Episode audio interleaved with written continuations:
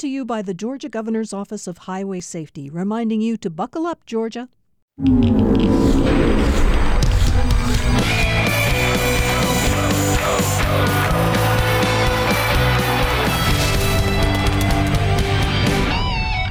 Welcome to another round and the final round of the Football Fridays in Georgia podcast here for 2019. Thanks for hanging out with us all season long. It's time to put a bow on the championships. And to do that, the cast is back. It is me, it is Hannah, it is Tommy, and we're going to lead things off with our friend from the Georgia High School Football Daily, Todd Holcomb. Todd, as always, thanks for hanging out with us during the playoffs. Always glad to be here, and uh, great job covering the games uh, last weekend. It was uh, as good as ever. Well done. I lost 10 pounds. Hannah, the first question is yours. I didn't lose 10 pounds, but we were, we're both a little sleepy eyed this morning. a little? Todd, my question for you is, and I'm going to give my thoughts first, and John's going to agree with me on this. I want to ask you about your favorite moment from the weekend because our favorite moment is after Irwin County won the title, first for head coach Buddy Nobles. Buddy Nobles was helped up onto the stand and he looked out into the crowd and said, Ocilla, we did it. Meet me at the red light. There was not a dry eye in our broadcast booth. I had full body chills. That was one of the best and most special moments of the weekend. Todd, what was your favorite moment?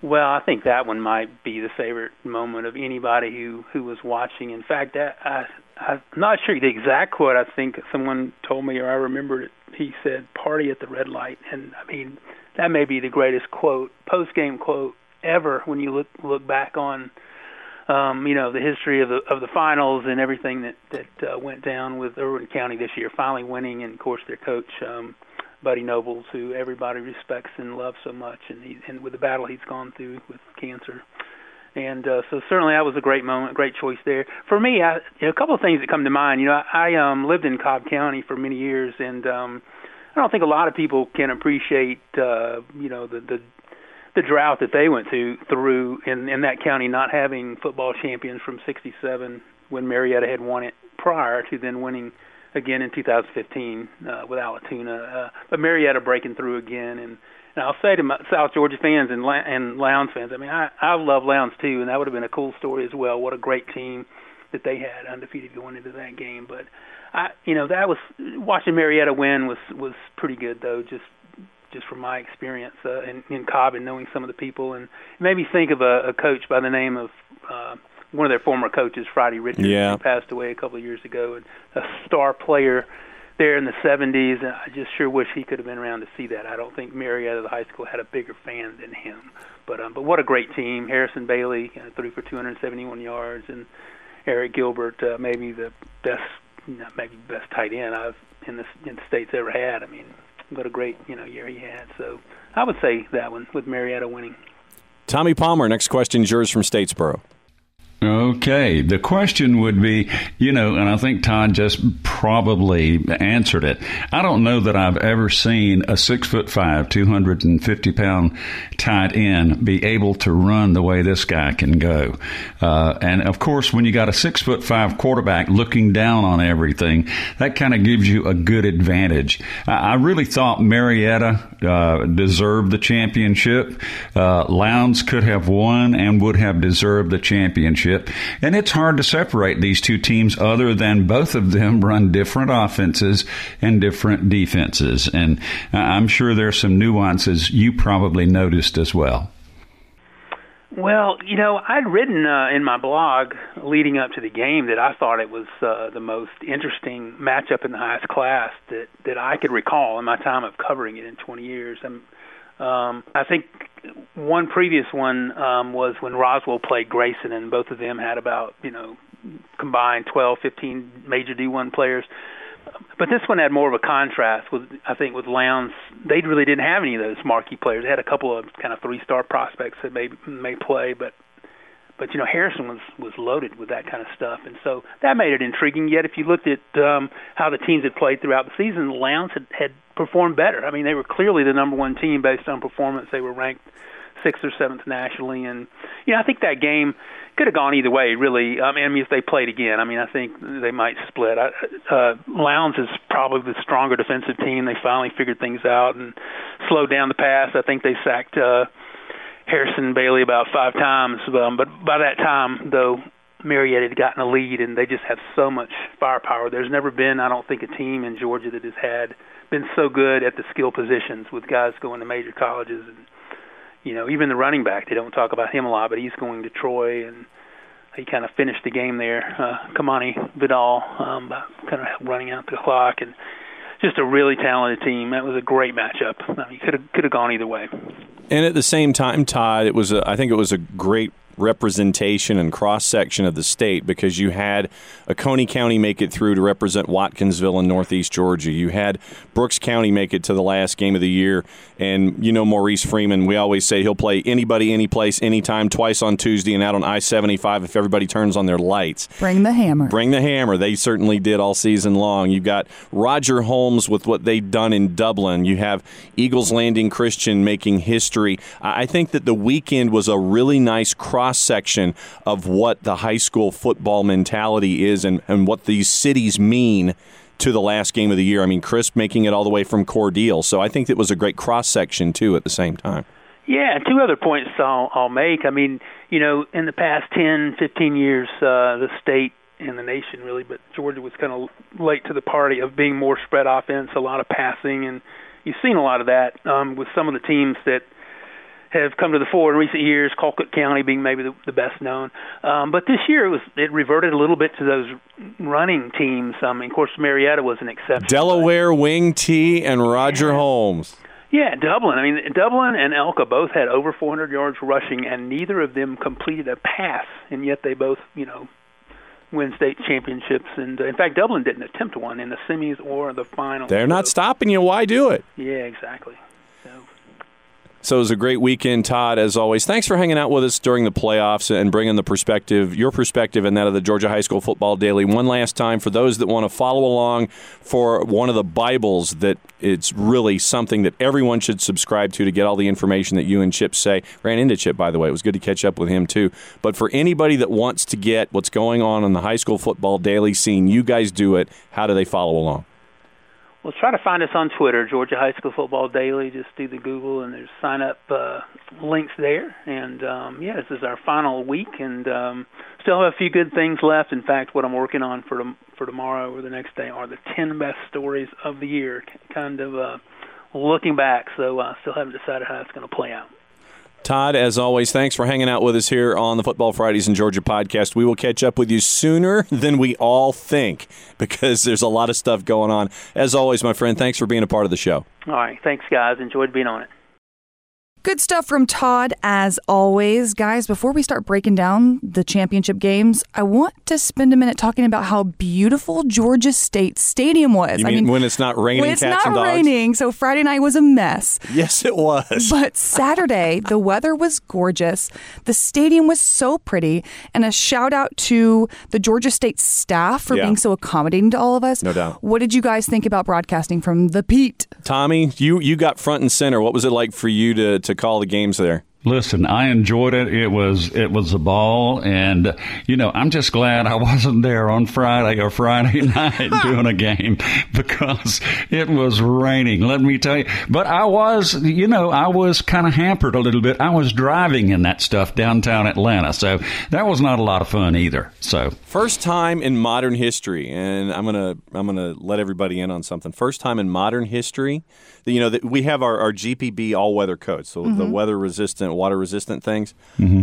After the after we'd finished the broadcast on Friday, I bent down to tie my shoe, and I was still wearing that all weather coat water poured from my collar onto the floor. It had congr- it had kind of stuck in the collar itself and literally just poured out as I was bending over onto the floor. Does that Amazing. mean the jacket was working? The jacket was working, I guess. it sounds I, like it was. Yeah, so it definitely earned its keep on Friday. Uh, Tommy, what else? What are some of your other takeaways from the weekend? Well, my takeaway from the weekend is this: it, you know, it, it makes you feel really good when your first blog of the year is kind of targeted targeting a certain team and they end up winning the state, which in my first blog, I really thought Dublin had a shot at winning the state this year.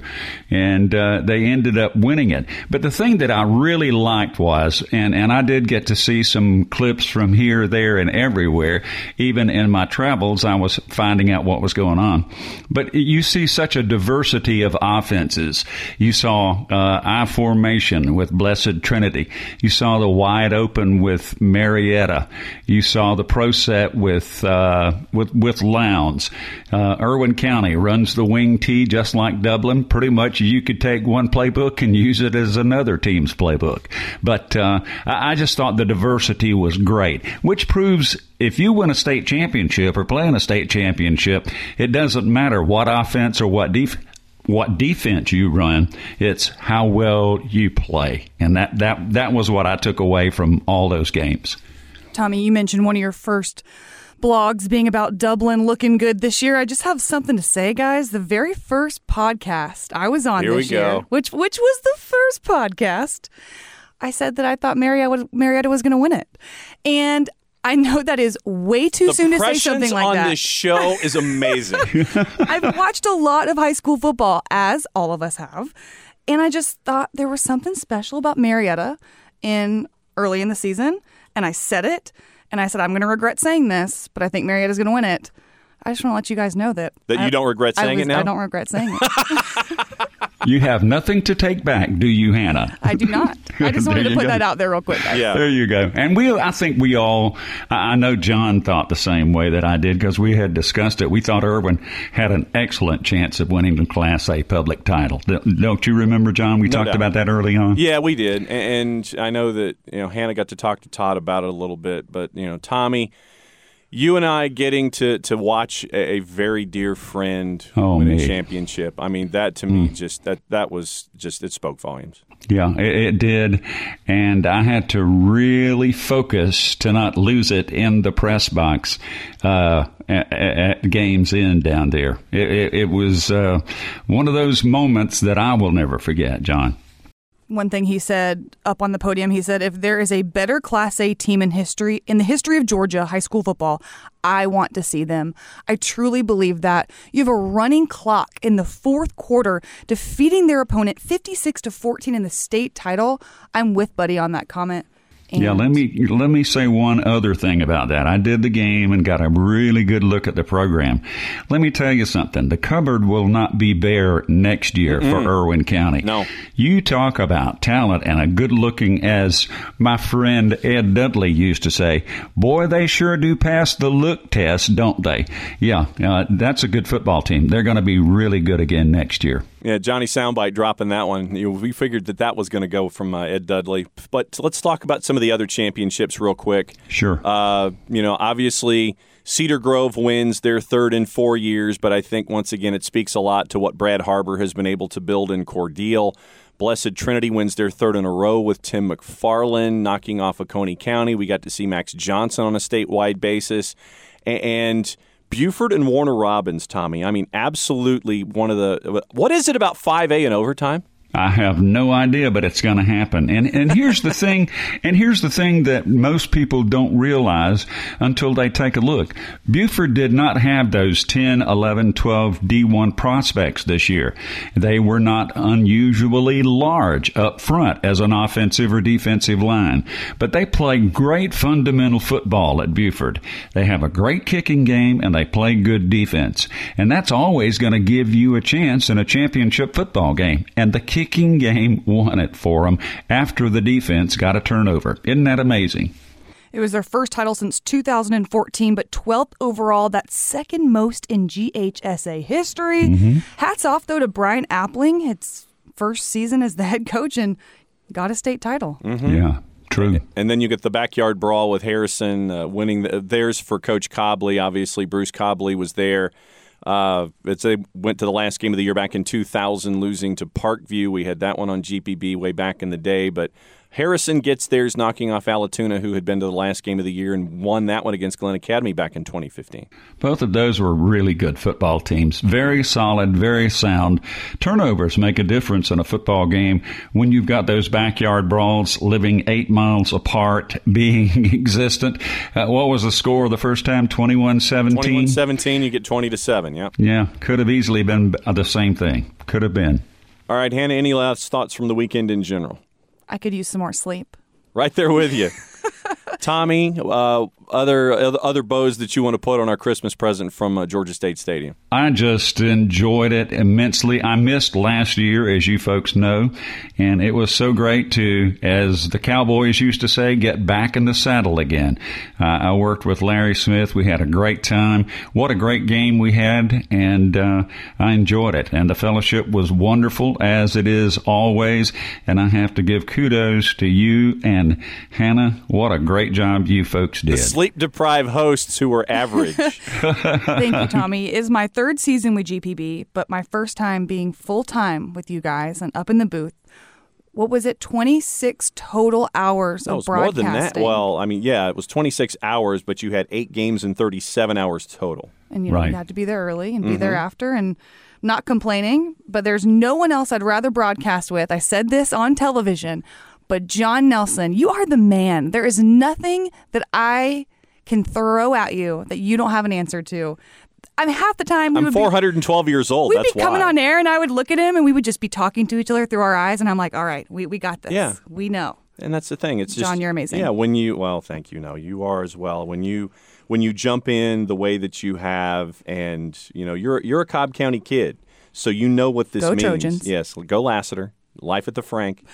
but no, I mean you're a Cobb County kid, so you understand what it means, and so you know what these weekends mean. Not to just folks in Marietta, but to folks in Ocilla, folks in Cordele, folks in, in at Lowndes down in Valdosta. So, you know, at Watkinsville and Quitman and places like that. So you got the chance to see what it means to the rest of the state, knowing what you knew going in. And so I think that that knowledge base really helped you in this regard. But the same, it, literally, it's, you know, we have pieces of paper for those of you who are listening.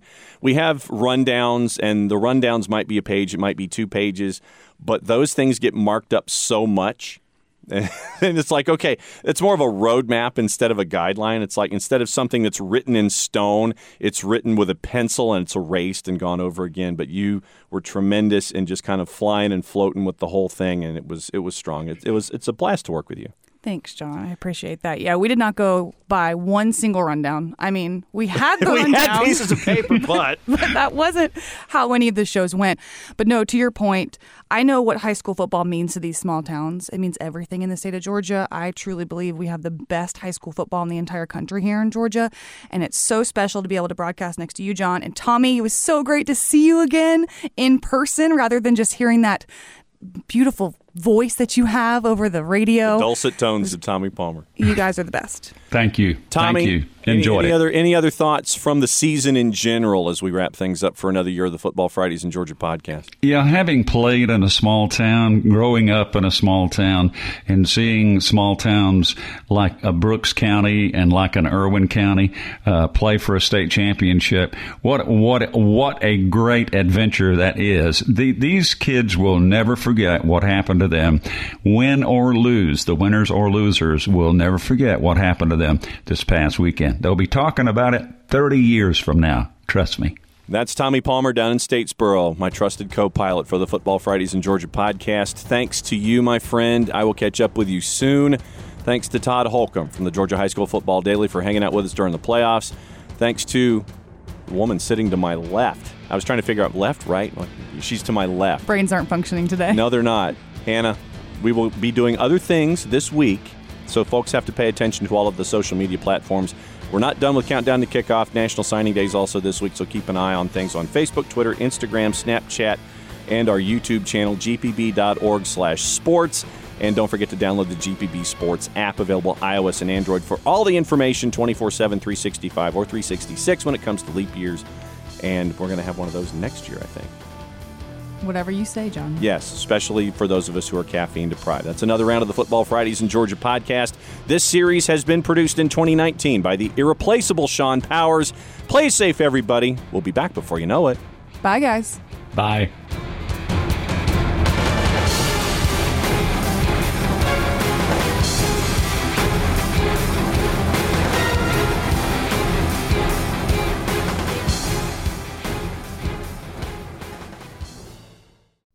By the Georgia Governor's Office of Highway Safety, reminding you to buckle up, Georgia.